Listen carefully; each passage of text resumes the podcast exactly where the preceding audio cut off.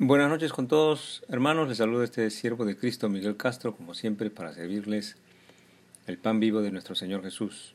Esta noche, en el Evangelio cronológico, Jesús enseña acerca de los espíritus de este mundo.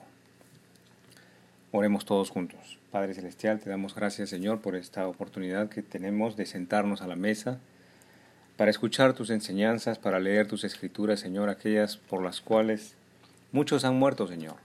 Tus apóstoles, muchos de tus discípulos, los profetas e incluso el Hijo de Dios, nuestro Señor Jesús, ha muerto en la cruz, ha derramado su sangre bendita para que nosotros podamos poner atención a estas palabras maravillosas escritas en las Sagradas Escrituras. Ayúdanos, Señor, con el Espíritu Santo, con tu mano divina, Señor. Es posible para nosotros tener el afán y la pasión de poder venir aquí a tu palabra, a reflexionar sobre ellas y a perseverar en ser como tú, Señor Jesús. Ayúdanos continuamente. En el nombre de Jesús te oramos y te pedimos por Manuel Chero, Henry Llagas, Adriana Jaramillo, Walter Gallupe y Steve Skyle, Señor, y también Timar. En el nombre de Jesús, por los siglos de los siglos. Amén. Leemos Lucas 11, 24 al 26. Dice así. El Señor Jesús dice: cuando el espíritu inmundo sale del hombre, anda por lugares secos, buscando reposo, y no hallándolo, dice: volveré a mi casa donde salí. Y cuando llega, la halla barrida y adornada, y entonces va, y toma otros 7 espíritus peores que él, y entrados moran allí, y el postrer estado de aquel hombre viene a ser peor que el primero. Gloria a ti, Señor Jesús. El Maestro enseña acerca de los espíritus inmundos, refiriéndose en particular al espíritu de este muchacho que estaba poseído por un espíritu mudo, ¿no? y malévolo. Pero también, si nos acercamos al significado de la palabra que el Maestro utiliza acerca del espíritu de este muchacho mudo, la palabra es acazarzos, que también se refiere a espíritus que no han sido limpios, que no son limpios, espíritus que son impuros. Eso también significa la palabra acazarzos. Esta definición que hace el Maestro acerca de los espíritus es muy importante de discernir, reflexionar a la luz de la palabra. Y veamos con ejemplos quiénes son las personas que están poseídas por espíritus de este mundo, es decir, espíritus inmundos. Y otra vez, acazarzos, espíritus no limpios, espíritus no purificados. En el siguiente verso voy a presentar una interacción, un intercambio de palabras entre el Maestro Jesucristo, es decir, el Espíritu Santo, Dios, el Espíritu puro de nuestro Señor, y unos hombres con espíritus inmundos, es decir, espíritus no purificados, espíritus no limpios, espíritus no lavados.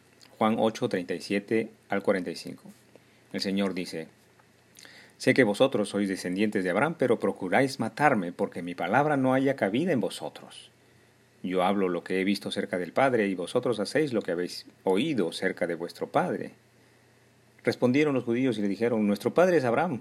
Y Jesús les dijo: si fueseis hijos de Abraham, las obras de Abraham haríais. Pero ahora procuráis matarme a mí, hombre que os he hablado la verdad, la cual he oído de Dios. No hizo esto Abraham. Vosotros hacéis las obras de vuestro Padre.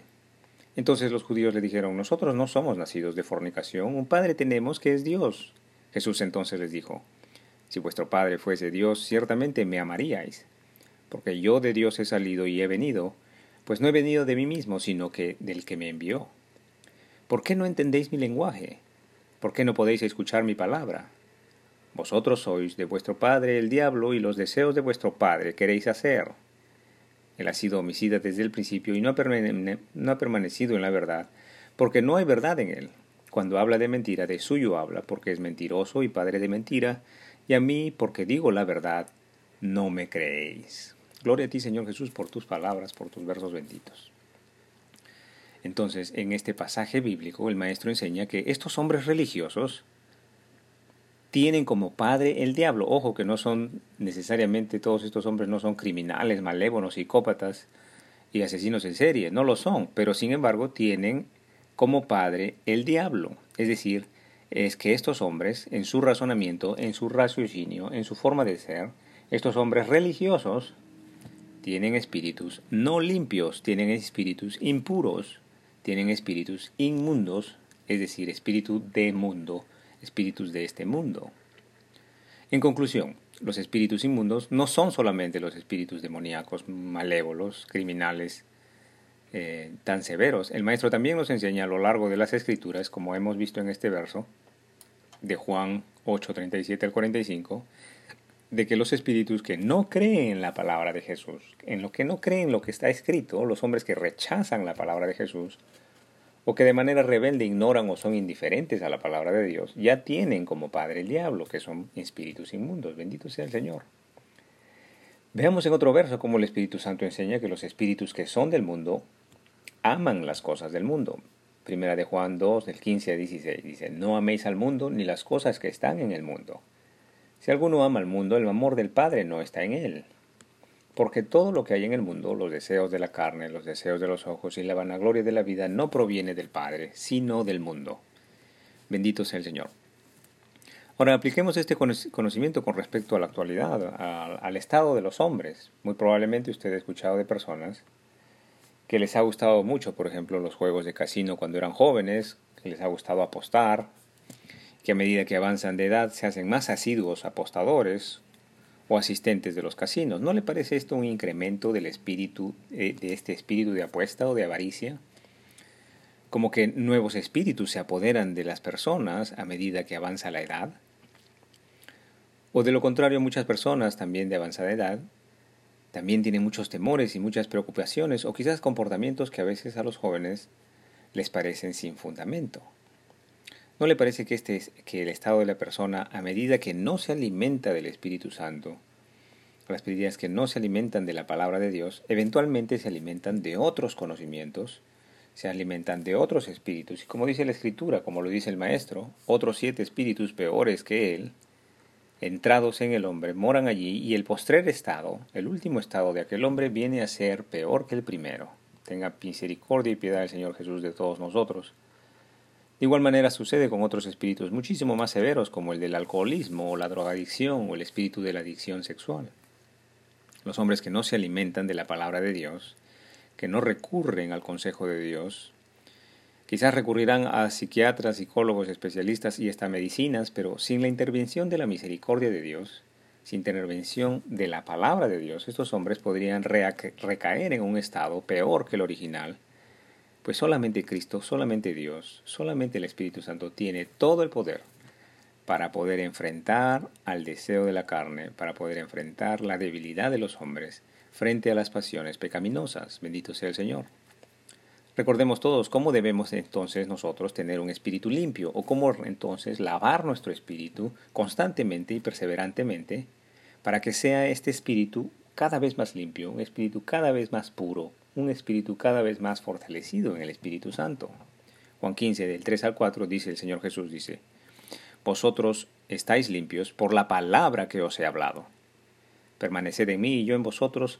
Como el pámpano no puede llevar fruto por sí mismo si no permanece en la vid, así tampoco vosotros si no permanecéis en mí. Gloria a ti, Señor Jesús. Repitamos: vosotros estáis limpios por la palabra que os he hablado, dice el Maestro Jesucristo. Y ahora veamos cómo hemos de lavarnos los unos a los otros, entre hermanos, en las palabras del Maestro, tal como nos enseñó el Maestro. Y dice así, Juan 13, del 1 al 8, antes de la fiesta de la Pascua, sabiendo Jesús que su hora había llegado para que pase de este mundo al Padre, como había amado a los suyos que estaban en el mundo, los amó hasta el fin, y cuando cenaban, como el diablo ya había puesto en el corazón de Judas Iscariote, hijo de Simón, que le entregase, sabiendo Jesús que el Padre le había dado todas las cosas en las manos y que habían salido de Dios y a Dios iba, se levantó de la cena y se quitó su manto y tomando una toalla se la ciñó. Esa es la parte importante. Luego puso agua en un lebrillo y comenzó a lavar los pies de los discípulos y a enjugarlos con la toalla con que estaba ceñido. Entonces vino a Simón Pedro y Pedro le dijo: Señor, ¿tú me lavas los pies? Y respondió Jesús y le dijo: Lo que yo hago tú no lo comprendes ahora, mas lo entenderás después.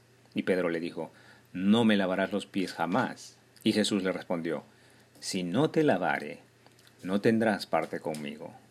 Gloria a ti, Señor Jesús. Bendito sea el Maestro que nos lava con su palabra bendita.